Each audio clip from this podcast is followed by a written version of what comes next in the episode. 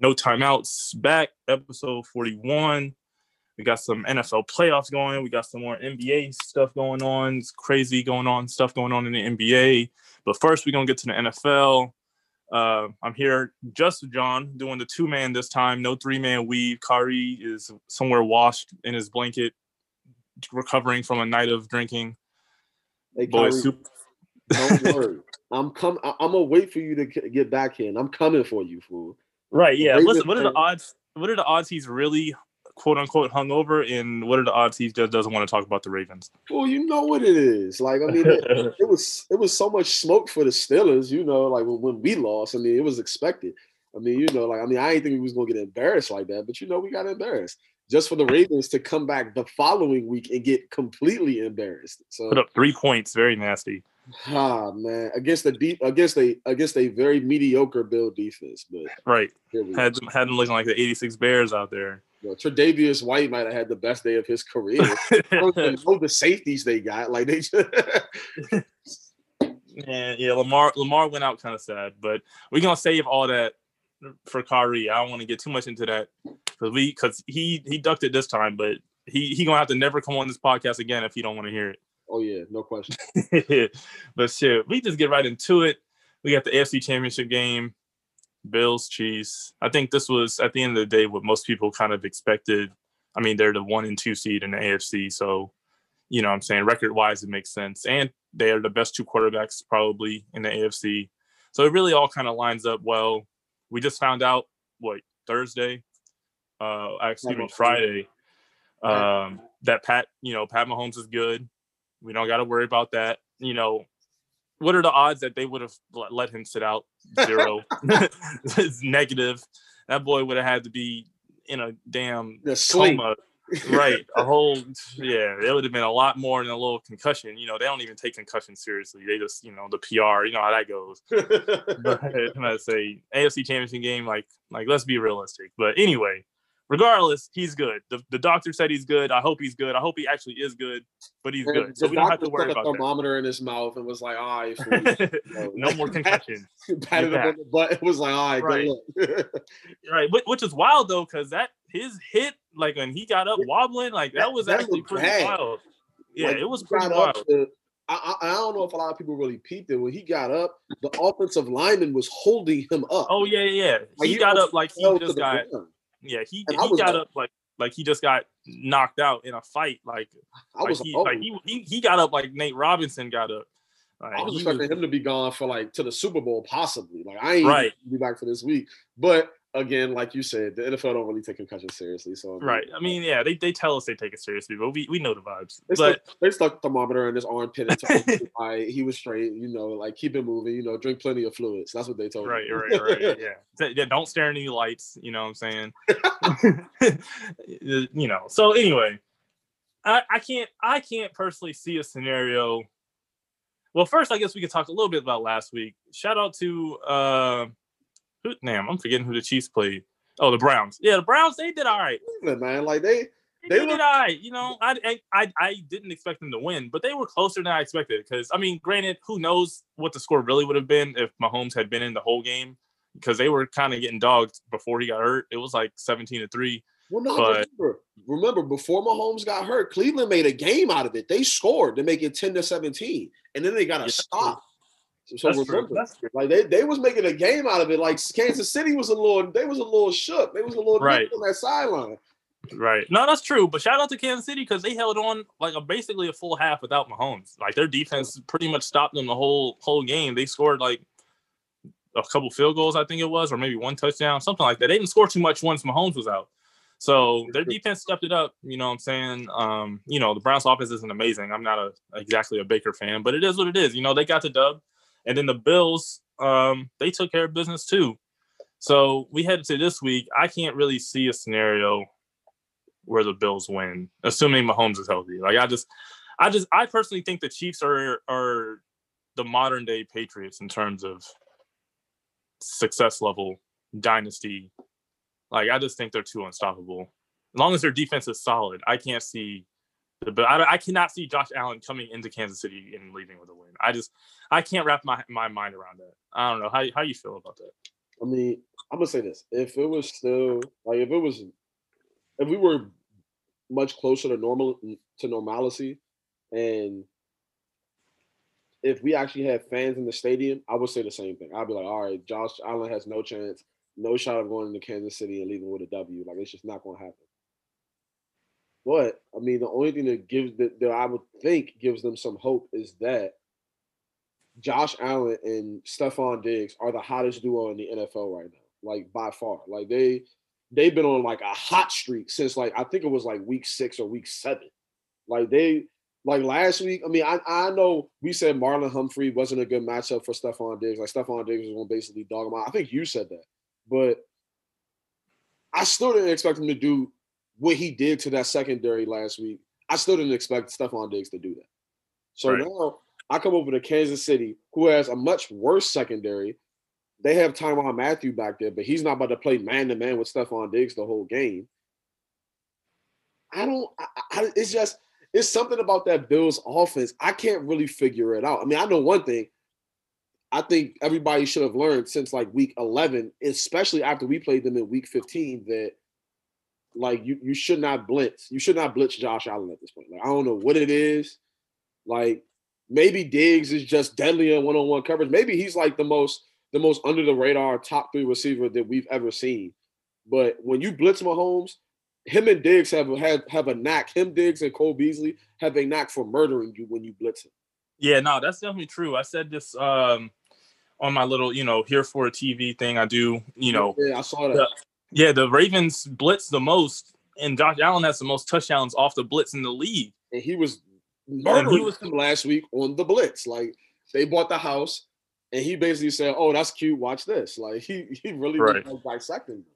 And right. So, I will say though, I will say though that Josh Allen uh, ended only threw for 200 yards, 206 yards, one TDs, 37 attempts. So it's not like you know what I'm saying? He didn't light up the world. But to me, the thing that really holds me back on the Bills offense and ultimately them as a team, because I think their offense is their biggest strength, is that they just don't have a run game. Like Devin, Devin Singletary has not been yeah, that guy that we expected.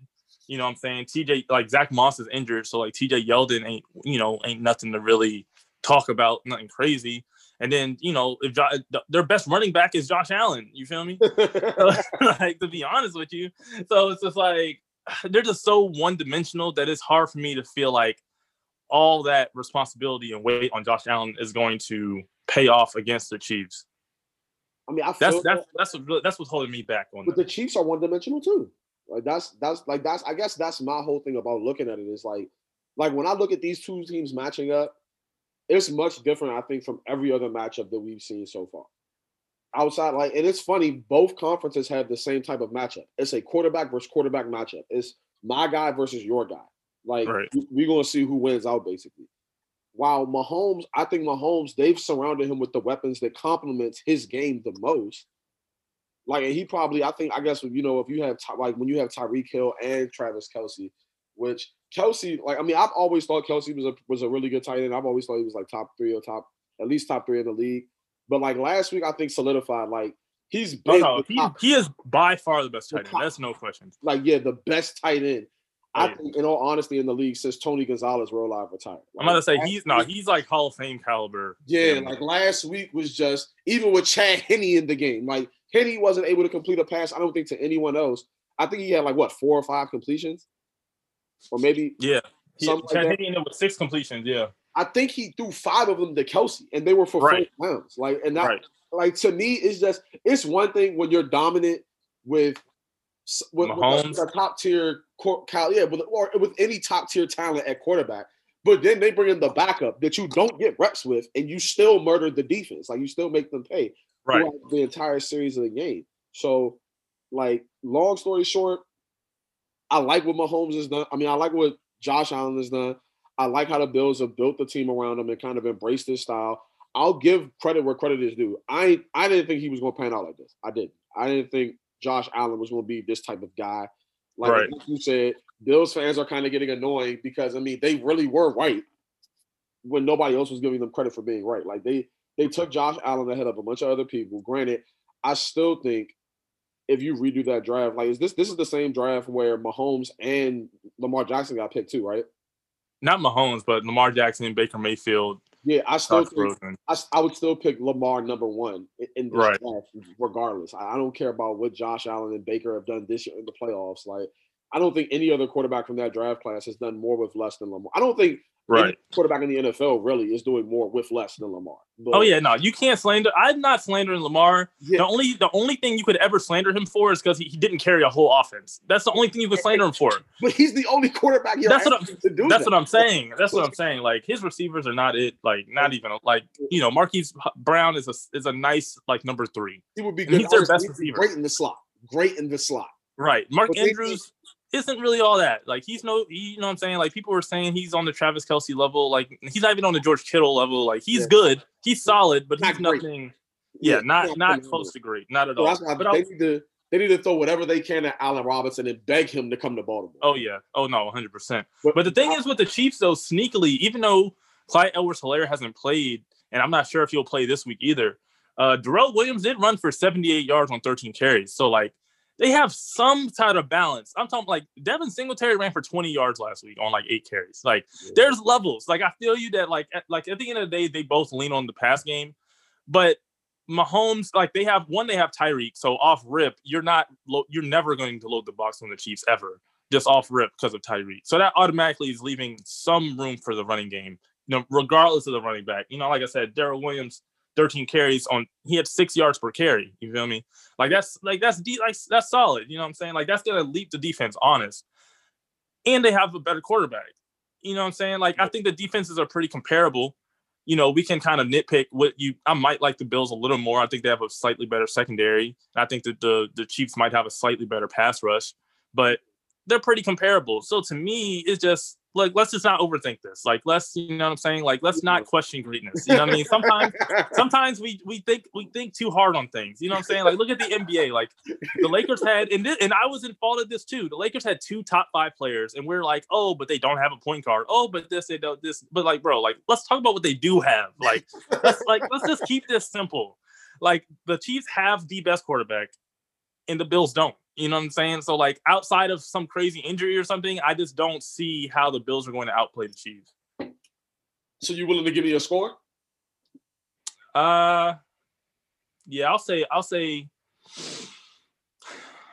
30-24. Ooh, one score game?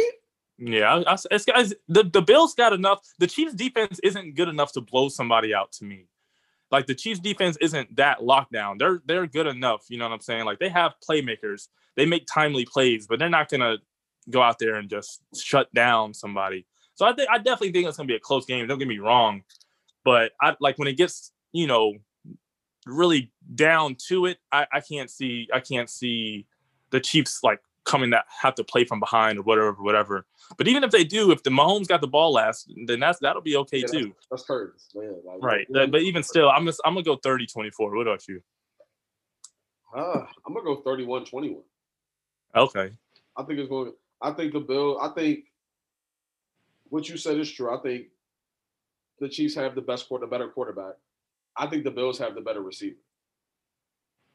Man, I don't, man, Tyreek, Tyreek is is is some. I mean, I know he's not. He might not be Stefon Diggs, but boy, he's not far off. No, no, don't get me wrong. Ty, Tyreek might be in my top. Where are you ranking Tyreek? He might be in my top five top five. Uh... Because the thing is, people want to discredit him because he doesn't necessarily have the receiver look. You know what I'm saying? Like he kind of just looks like a gadget guy, like a Percy Harvin type, like just like a gadget guy.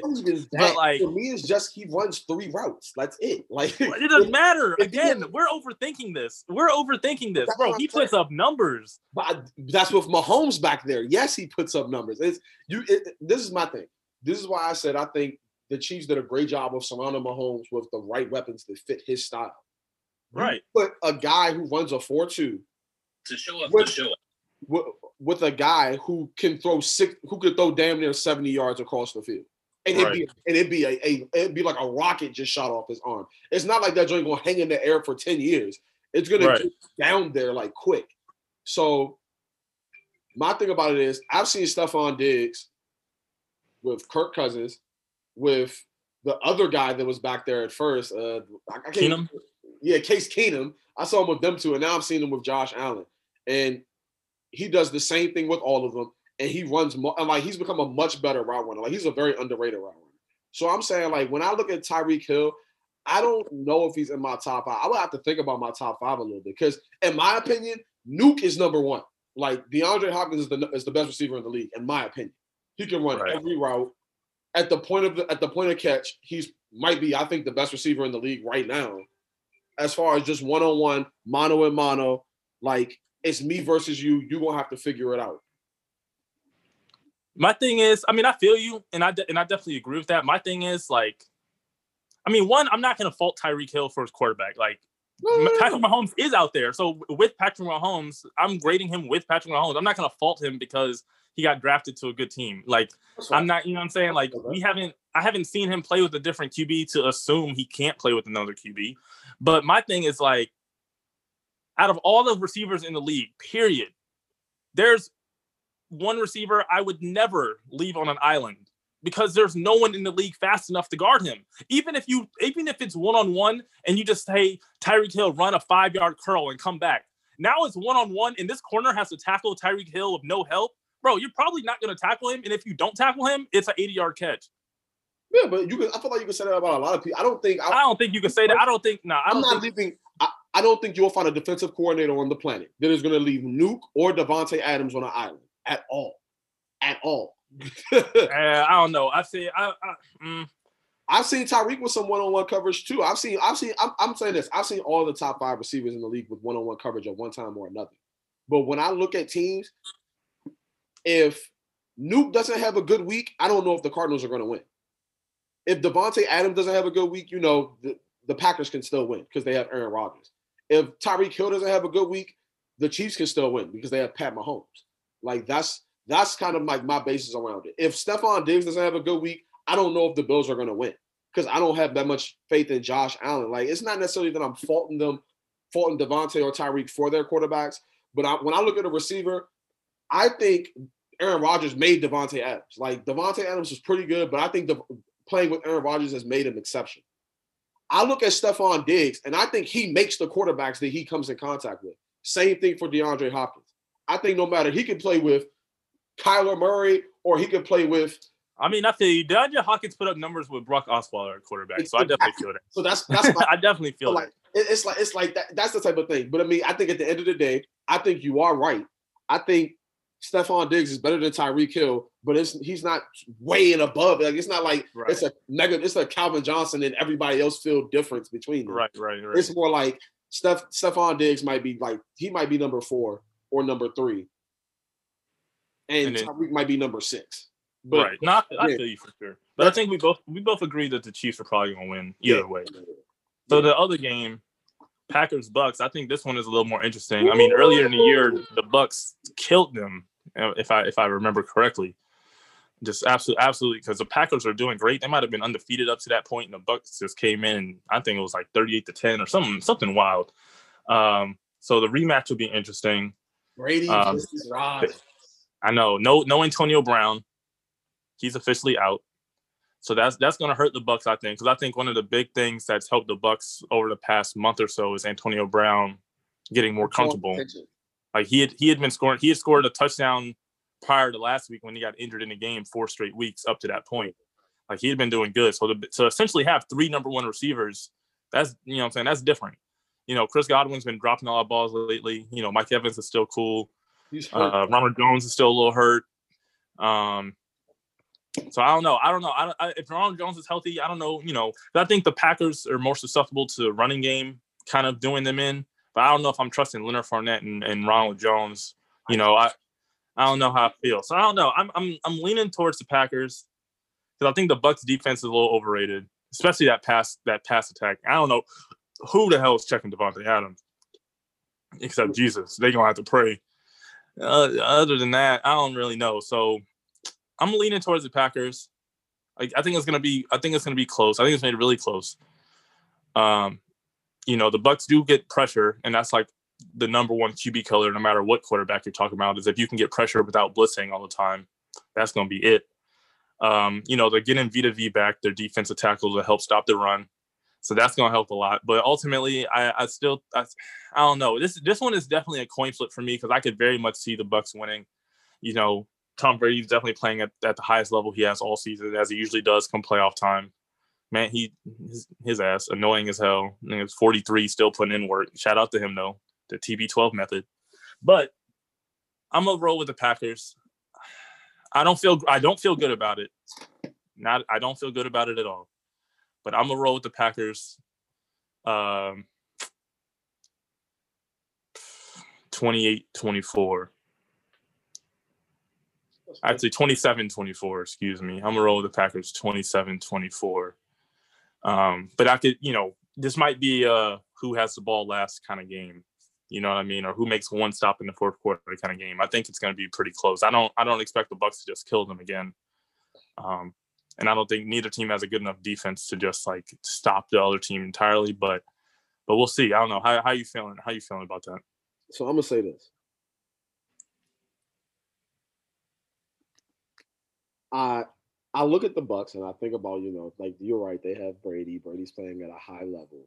I also remember that the Bucks went toe to toe with the Skins and they came they came in all honesty a single a singular pick that was not Doohickeys fault away from that being from that being an overtime game against the Skins. And it, it's not like they was in a slobber knocker, like it was like a 10 to 7 game. They they won 24 to 31. So they let a guy who was who was asking people paper or plastic six weeks ago take them to the brink. like actually like really make them sweat. Then they went against this Saints team with this half of a man, Drew Brees, that obviously is not healthy. He's not okay. Like I think I feel like everybody could tell when he first came back that he might still have a couple broken ribs, even. Like right, and and it didn't have Taysom Hill. I think that's that's very underrated that they didn't have Taysom Hill. But I mean, I'm just saying, just in general, I think if they even put Jameis in for the whole game, I think it would have been a closer game. But right. there was a lot of bad throws from Drew Brees during that game, and I yeah. think when you look at it, the Bucks aren't winning super convincingly. They're not right. blowing teams out. They, they definitely have a they they definitely had a very sweet path to this game. And that's what I'm saying. Now, when I look at the Packers, on the other hand, the Packers walked the dog on the Rams. Like I don't think that game was ever in doubt. I actually turned that joint off in the second quarter because I was like, all right, like Rodgers, like Rodgers is starting to get going. Aaron Jones is doing whatever he feels like doing, and Jaire Alexander is over there like wreaking havoc on whoever he guards. So right. when I look at this game, I don't think it's that interesting. I think the only way the Packers lose is if Roger Rodgers folds, and if Tom Brady just exceeds expectations with no Antonio Brown. Because like you said, my thing is I looked at them in the, like the last three or four weeks of the season, even before the playoffs came, and it looked like him and Antonio Brown were starting to click. And oh yeah, definitely. My worry for everybody in the NFC was if you got Antonio Brown, Mike Evans, and Chris Godwin, if Mike Evans can get healthy, like you said, that's three number ones, and then Gronk is going out there playing playing as well as he can play anyway. So I don't need that much of a running game to run to lean on. You can't stack the box. So even if I hand the ball off to Leonard Fournette or Ronald Jones, I don't need them to be otherworldly. It's going to be right. four or five Bama's in the box. If I do right. a trips, if I do a trips bunch set, it's not going to be seven or eight people in the box. You're going right. to need four or five people in there. I just need I just need the guy whoever I'm handing this ball off to to be halfway decent. You're not going to have any pressure on you. Right. Just uh, yeah, just fall forward. Fall forward. Yeah, like just, just, if you give me four yards of carry, we're gonna win the game because they're, right. they're they're gonna be terrified to leave any of these three on a complete island. They're gonna be terrified right. of it. And I don't think I'm Tom Brady. I'm the GOAT. I'm one of the best to ever do it, to ever do it. But when I look at this Packers team, I look at Rodgers. They have Davante Adams, who's going to be the best receiver on the field. You got Rodgers, who's probably the MVP for this year, and you can make the argument he's the best quarterback on the field. Aaron Jones is the best running back on the field, and the Packers have the have the better offensive line. Now, while you're right, their defense isn't great. They still have Jaire Alexander over there covering one of those top tier receivers.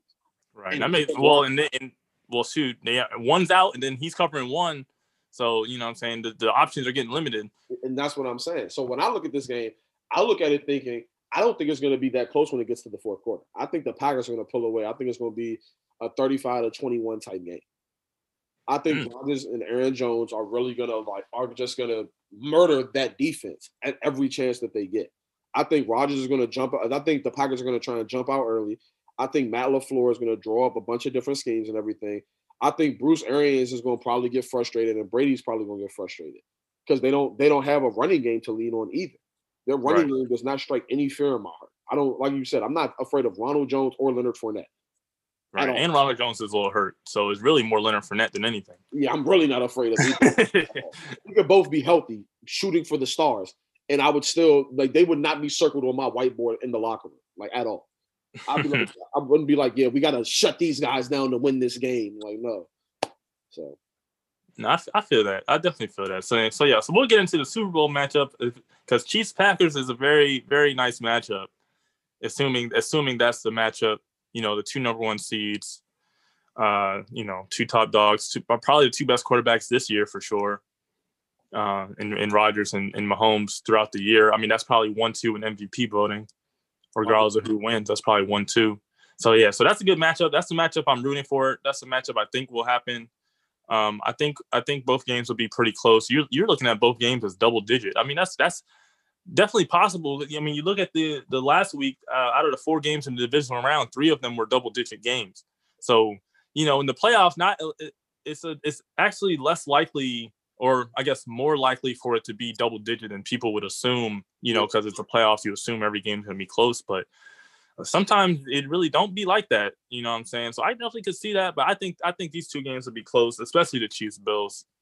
I just um, think the, I just think the Chiefs and the Packers are like I think this is the first time in a little while, maybe outside of last year, now that I'm thinking about it, that the number one seeds in both conference were so much far and away better than everybody else in the field.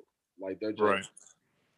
You know, the the craziest thing about all this is that the NFL really finessed COVID this whole time. Like they didn't have to cancel any games.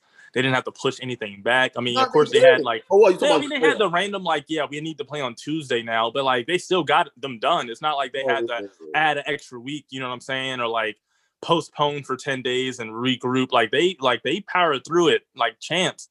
So I mean, look, everyone slandered them, but they look, it looks like they got it done. Nobody's even COVID. Like we're not even talking about COVID in the NFL anymore. Like we're not even like, oh, is someone gonna be COVID positive for the Chiefs or you know what I'm saying? Like we're not even thinking about that anymore. Like that's crazy to think about from where we were three months ago. That's big facts, actually. like that's crazy. Going like through it right now, man. Right, we were at a point where like every week we're we're terrified, especially like fantasy wise, like terrified of your fantasy players being out for COVID, this and that. Now we've never even considered, oh, is Davante Adams gonna be out for COVID? Like, how does that affect the Packers? But like, that's not even a conversation anymore. Like the NFL really finessed. They figured it out. That's what it comes nah, to sometimes. Nah, we'll see. So, but I know you itching for the real combo. You know, oh. we're gonna move, move past the NFL. We got through the NFL. You know, once once these games happen, we'll have a few NFL discussions because you know they have the bye week before the Super Bowl. So we'll definitely get into a lot of NFL stuff more so. Uh, but so, but since it's just me and you, you know, the the folks don't know, but we've had I wouldn't say a beef, but a slight disagreement, slight disagreement on uh the best center in the league in the NBA currently. Mm. You know, Jokic came out the gates going crazy. I mean, he's still averaging a triple double, even though that's slightly overrated, but a little more impressive as a center. But still, you know, I'm not gonna just assume just because he's averaging triple double that makes him the best. But he's putting up numbers. Denver is looking a little better. Yeah. However, however, the number one seed in the East Woo. being being carried by that man Joel Embiid. Woo. Please, please talk talk to the folks a little bit. Talk to the folks a little bit. I just want to say this for all the people out there throughout the years that have been telling me this and that about Embiid, or he not serious, or he don't really want it. You don't see the hunger for it. You know, he really looked at the roster. He looked at Doc. He looked at Daryl. He looked at the city of Philadelphia. You know, the Eagles stinking it up and he was just like, he was like, fellas, I'm gonna put y'all on my back. do it this year, I'm gonna put y'all on my back. And and be, in my opinion, he not only looks dominant, like I think this is the most dominant center that we're that we're watching, probably in like maybe a, like a little over a decade. Like he probably. I mean, physically, he's bigger than everyone. Like and, just off rip, he's bigger than everyone and can move. But he's and, I, and my thing about it is, it would be one thing if he was just down in the paint bullying people for every basket. He's doing everything. Oh yeah, no, everything. He's shooting open threes. He got the little mid range going. Giving diamonds the fadeaway, giving him the footwork down low. He's passing the ball out. He's making the ball move on offense. And like even down at the end of games and close games, like that's that was that was the the one thing that I was really excited about. that first matchup we had with the Celtics when him and Jaylen Brown were going at it, and then at the end of the game, I didn't see them trying to move the ball around. Like I, I, I hated that that dumb Brett Brown offense trying to move the ball to a shooter to get a wide open three. Doc is going through through what everybody else in Philly was begging for. Oh yeah, no. If Doc gonna do one thing, he gonna ride his best player. Down to the end of the game, the last two or three minutes of the game, they're going down there, they're spacing out the floor, they're dumping into a B and, and begging him to go to work. And they're putting Ben on the opposite block. So now you can't double him. If you double him, if you double him from the opposite side of the block, and B can make that pass to Ben. He showed it in that in both Celtic games at this point. He showed it right. throughout the season. Like if you put Ben on the opposite block and you put Tobias Harris, Seth Curry, and Shake Milton, or if you put Korkmaz, or if you put literally anybody from the bench, even Tyrese Maxey out there at this point, we spread them out. We put Ben and Embiid on opposite blocks, and we let Embiid go to work. And you can't do anything about it. So yeah, it's rough, bro. I'm looking up these numbers now just because I, I, wasn't totally sure of his numbers, but Embiid. Well, actually, what do you what do you think his numbers are right now? I think give me points points per game, field goal percentage, three point percentage. I'm pretty sure he's probably averaging like at least 27 or 28 points a game. He's also averaging um, probably like 47, 46%, from 47, 48% from the field, probably with 12 rebounds, and I would assume a block. Bro, this man's averaging, you were right, 27. This man's shooting 56% from the field and 40% from three. Man is shooting 40% from three. Like no. that's different. If if if if Joel Embiid is out there shooting 40% from three, he's better than Anthony Davis. No, this is my thing.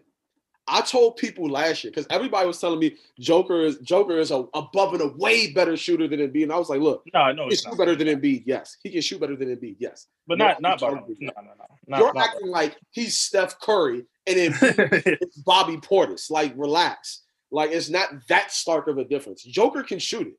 I oh, yeah. terrified if he gets it and he's open to shoot it. But Embiid can shoot the ball. That's never oh, yeah. been an issue.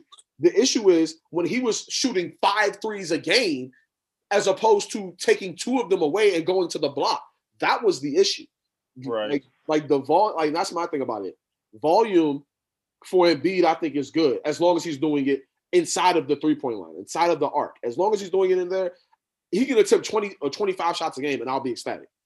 But if he's taking six threes a game and averaging 21 shots a game, I'm gonna be upset and be pissed because right. you're, you're, you're not doing a lot of settling. You can't settle. You can't settle when you're that big. Like yeah, like he's he's obviously like, and the thing is, my thing is, he's so imposing to people that when he hits them with a fadeaway or he hits them with a sidestep or he drop steps on them, I feel like people are so shocked and thrown off that he's giving them some type of footwork that they're not even in a position to try and defend his shot.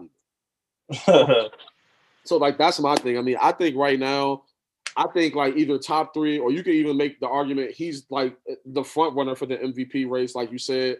League, like we're leading the league, and we're we're the top team in the East right now.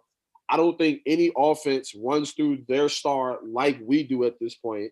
And I think you're right about Doc. I think Doc is going to ride Embiid as much as he can to the playoffs. Now, the playoffs is a much different story. I'll be worried about the playoffs when we get there, though. But like, I think at some point, and I'm begging like I love, I, I, really do love Ben's love Ben's tenacity on the defensive end. I love it because like last night he won us that Boston game. Like Jaylen Brown had had 42 and he was 16 to 28, but Ben got key like he locked them up in key times in the fourth quarter. He stifled them a lot of times in the fourth quarter. He got back to back. He got back to back steals and he got back to back baskets. Like he got a basket at the basket. He got a basket on a floater going to the basket and a, for a foul and one made the free throw. Then on the next time the Celtics came down, he got a breakaway steal for a fast break done. Right. So, no, he definitely does a lot, especially like pretty much everything that's not scoring.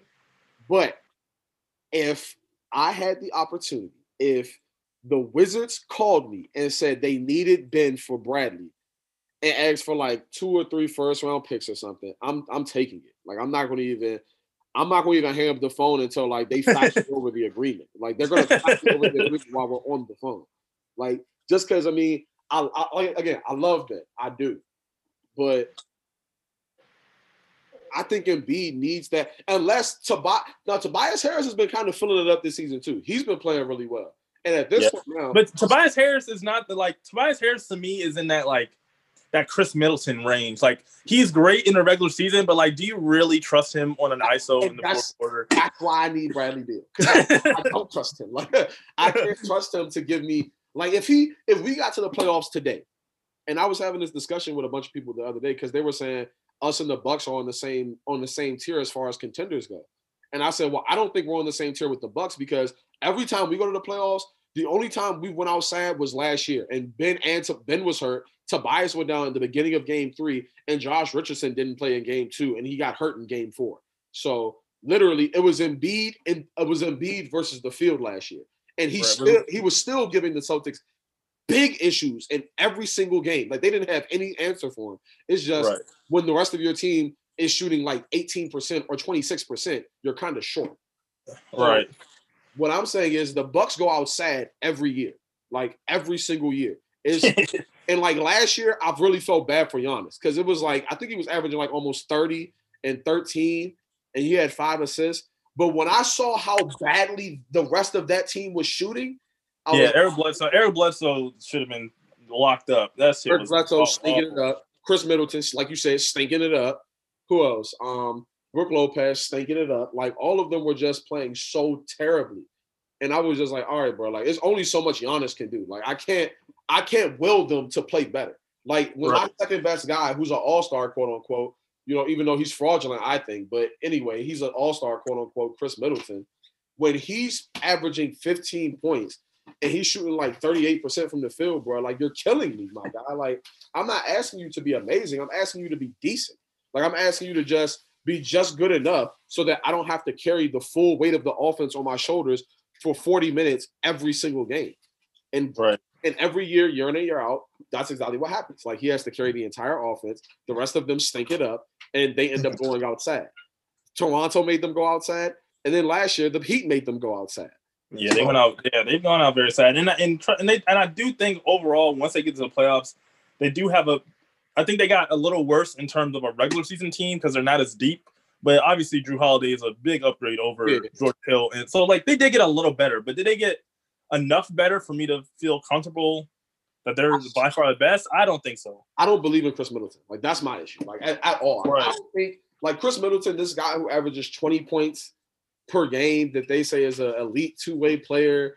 He can get people involved. He's a good shooter. Like I, I don't believe I just don't believe in the guy. Like he I mean, the numbers. I mean, and that's the thing with the Bucks is because they're so analytical, like focused. Like Budenholzer is a big analytics guy. Like all their, like their, all their players, and Giannis included, look way better on paper. Like you look at the numbers, and then you actually watch them play, and you're just like, mm, They look so pedestrian. Like right? Giannis It's look- like, wait a Giannis second, amazing, but the rest of them look very pedestrian. right? It's like, like don't get me wrong, because last year Middleton shot forty, almost fifty percent from the field, almost. He shot 90% from the three, free- three free throw line. He shot 41% from three. He he was very close to 50, 40, 90, averaging 20 with four assists and six rebounds. Like that's amazing amazing. in a lot of ways, to the especially playoffs- as like a number two. But then you watch him play and you're just like, Like, like where does what's this missing?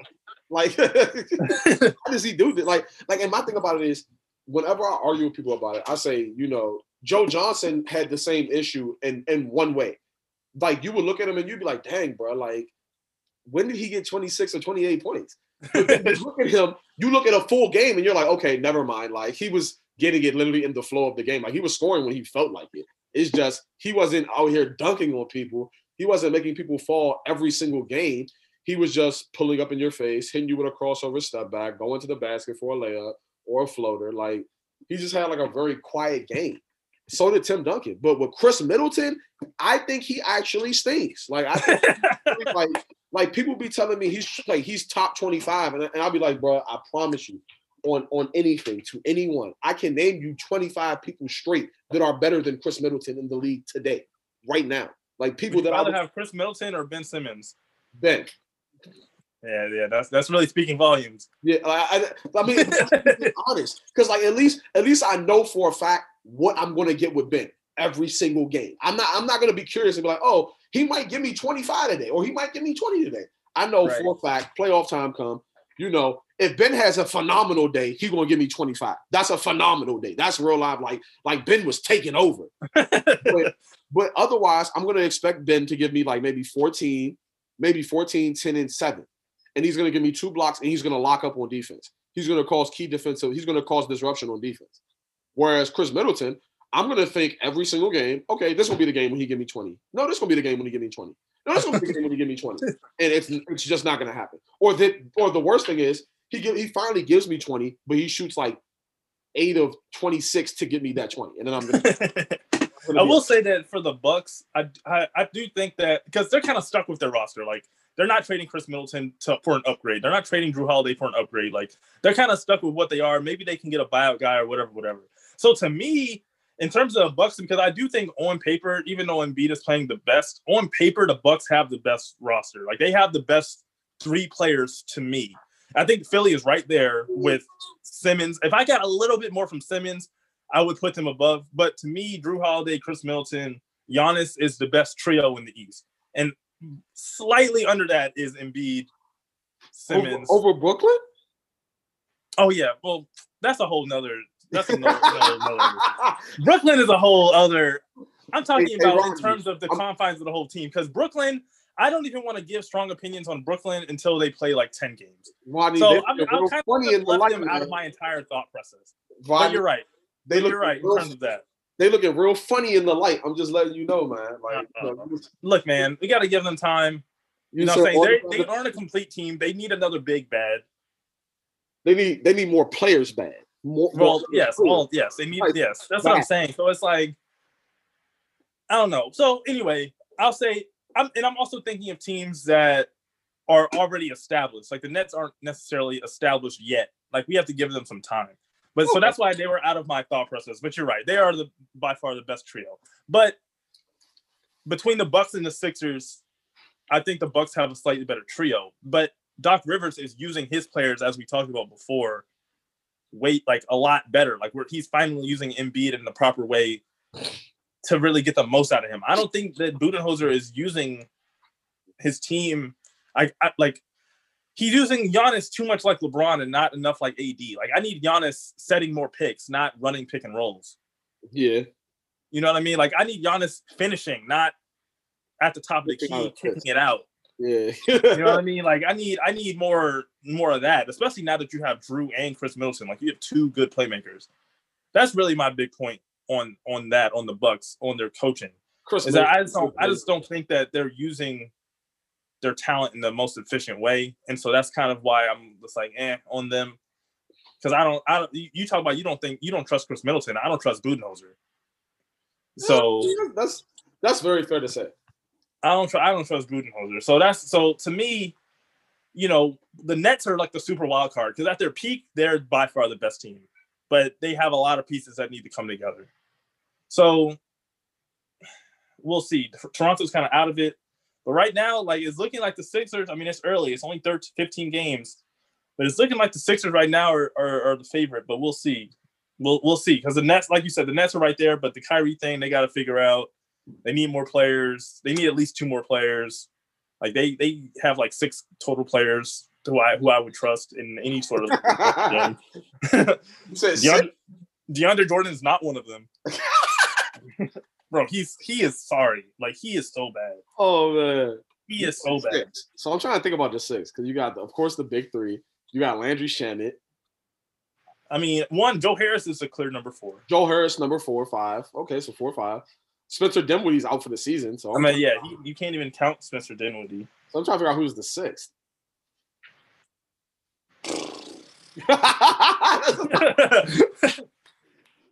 that's, what was really dawning on my. I was like, "Who's the sixth? Because I don't. I mean, I, I, like I like that Brown dude a little bit. I mean, he hasn't played a lot. I, I kind of like him, like for Bruce what he Brown? does. Yeah. Oh no! Stop it. I like him for what he does. I mean, like, again, it. I don't want him on the court in the fourth quarter, but like he's, but he's, the, he's, the sixth, He's the sixth that you trust. I mean, like, I look, I'm reaching here. I'm grasping for straws at this all point. All right, thank you. At least you know, I'm, I'm grasping for straws. You know, because then it's like that's right. Because after that, you get to what Timothy Law, TLC, whatever that French guy. You know what I'm saying? All right. I think he's high for that team. That's just my personal opinion. Yeah. So I mean, I don't know. We'll see. So to me, I guess uh, going back to my original forgetting of the Nets, I was more so like thinking of Bucks versus Sixers because right now I look at them as the one and two in the East. Yeah, I just right now early. We'll see. We'll see how Boston looks once Tatum comes back because yeah, that duo, that Jaylen Brown is acting different. yeah. He he looks he looks scary. It's scary hours over there. Jaylen Brown acting different. Him and. Tatum, that's that's a that's a crazy scoring duo.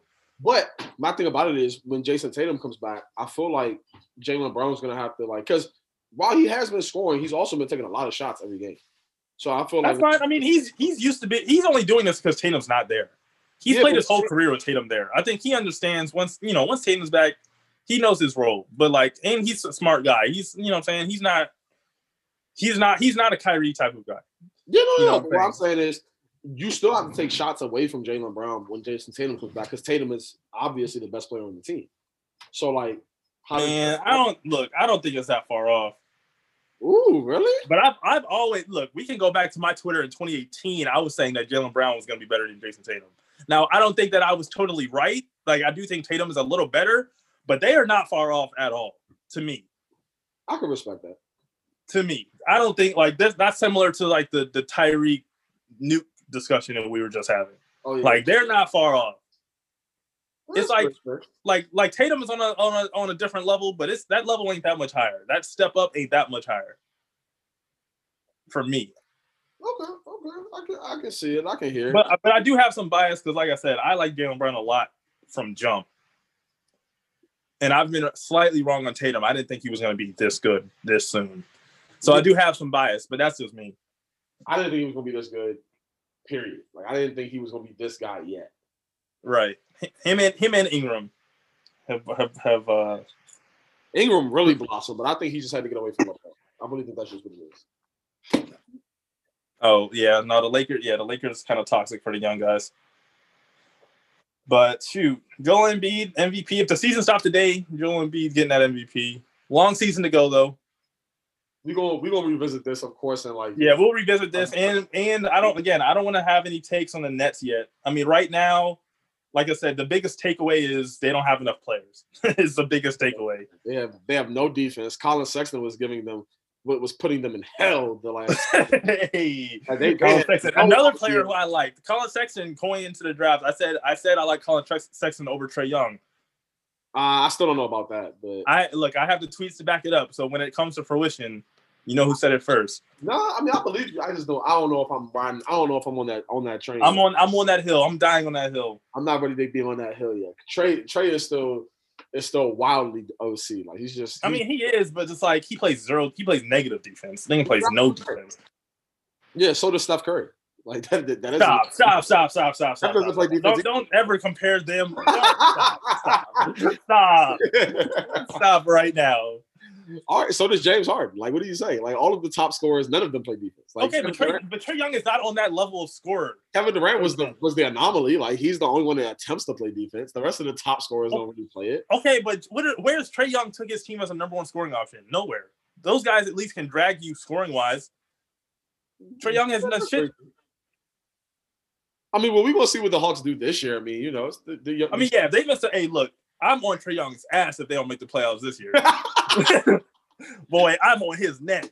Because I already I already was never a fan, but he kind of humbled me, you know what I'm saying? Even though his team stunk, he was doing his thing.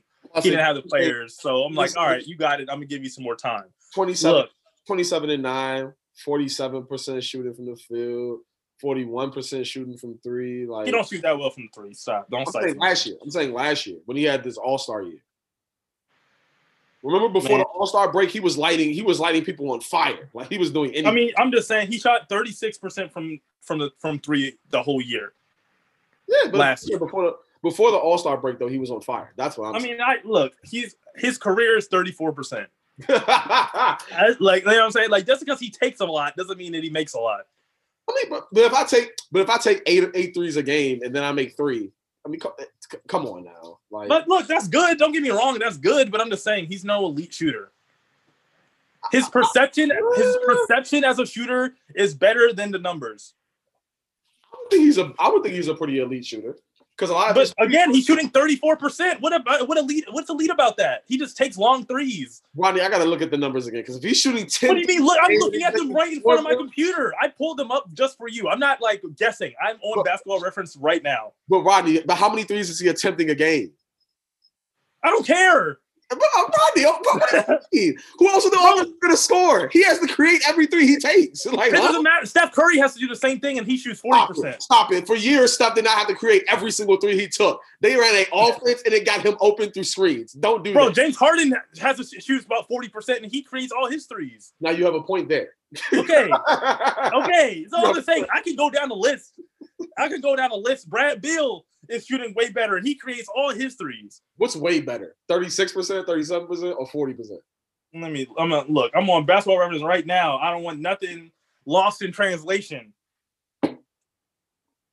Because if you tell me Bradley Beal is shooting 30, 36%, you're saying he's shooting way better. I'm I'm a I'm a I'm a lead. He's shooting 37 this year, and for his career, he's shooting 38. Okay. That's that's pretty close to 40. I can respect that. I can respect that. That's pretty close to 40 on the same amount of attempts. He's shooting seven a game, eight a game every year. I can respect that. I can respect that. So so that's that's my only point. I need I need Trae to, to, to uptake that a little bit more before he gets into that, that elite conversation. That's all. Before the elite conversation? He's not in the elite. He's not in the elite conversation for anything to me. Ooh. To me. Respect that. He's he's not. But, but but but he's young. I'm not I'm not saying that this is how he always will be. I'm only speaking right now in the very present tense. But shoot, we we didn't got off track and everything. We supposed to be talking about Joel Embiid. So we're gonna wrap this up. You got any final thoughts? Uh, my final thoughts Embiid for president. Man said Embiid for president. Respect, even though I don't think he was born here, but it's all good. He's acting different. Like he is acting different, but we'll see. Like I said, it's a long season. That boy be getting tired. He be huffing and puffing come playoff time. So we're gonna see what that conditioning looking like after about 70 games. we, we gonna see. We gonna see. I mean, we gonna. I'm sure. I'm pretty sure Doc going. He gonna do a smart thing. He gonna stop rolling on Embiid so much and ask him to do everything. He gonna start. Well, you you, you damn you can't ask Ben to help. So I mean, nah. We're gonna ask everybody though. It's gonna be a collect. It's gonna be a group effort. It's a group project. All right, I hear I hear you. I hear you. Trying to be asking Shake Milton for 20 a night. God bless. You know I like Shake. Don't get me wrong. Hey, like hey, hey! My, my motto two years ago was blow it up and build around Shake. What you mean? blow it up and build around Shake. Hey, that that's the most Philly fan take you've ever given. Blow it up and build around Shake. That's such a uh, Philly ass fan. Hey, everybody else was being unserious. Joel was over here you know, saying like, you know, I got I got his mom throwing throwing middle fingers in the crowd, and then like Ben over yeah, now when Joel Embiid was crying on that white woman's shoulder, I, I didn't know what to think. Yeah, bro. Like he was doing that. Was over here trying to figure out how he can get to the club as fast as he can to, to meet Kendall. Like I, I just yeah, nobody. yeah, y'all very unserious team. Hey, but Joel's got a kid now. You know what I'm saying? Shout out to That's him. where the seriousness is coming from. Like, I, I need to win. Like it's just getting out of hand now. Damn, but shoot. All right, bro. Enjoy your weekend. I'm gonna post this. You know, we record on Saturday, post it on Saturday. We'll see how these playoff games go. Ho- hopefully, Kyrie isn't scared anymore. He comes out of hiding. Oh, Uh, yeah, we- we- next, so don't even. trip. yeah, we'll we'll get we'll get on the next week. But all right, bro. All right, fool. Long, a two to tie. Michigan would have to bring it. Oh, he walked. He walked and the referee missed it. Webber brings it into the front court. They have no timeouts remaining. Oh, he causes too many timeouts. That's a technical foul. He called a timeout. Michigan doesn't Yes. have any. He got by with a walk, and Jimmy calls a technical. He, he calls a timeout. He doesn't realize that's Michigan's too many, and so it'll be a technical foul. North Carolina shooting and the ball. A huge mental mistake. Mental mistake. Mental mistake.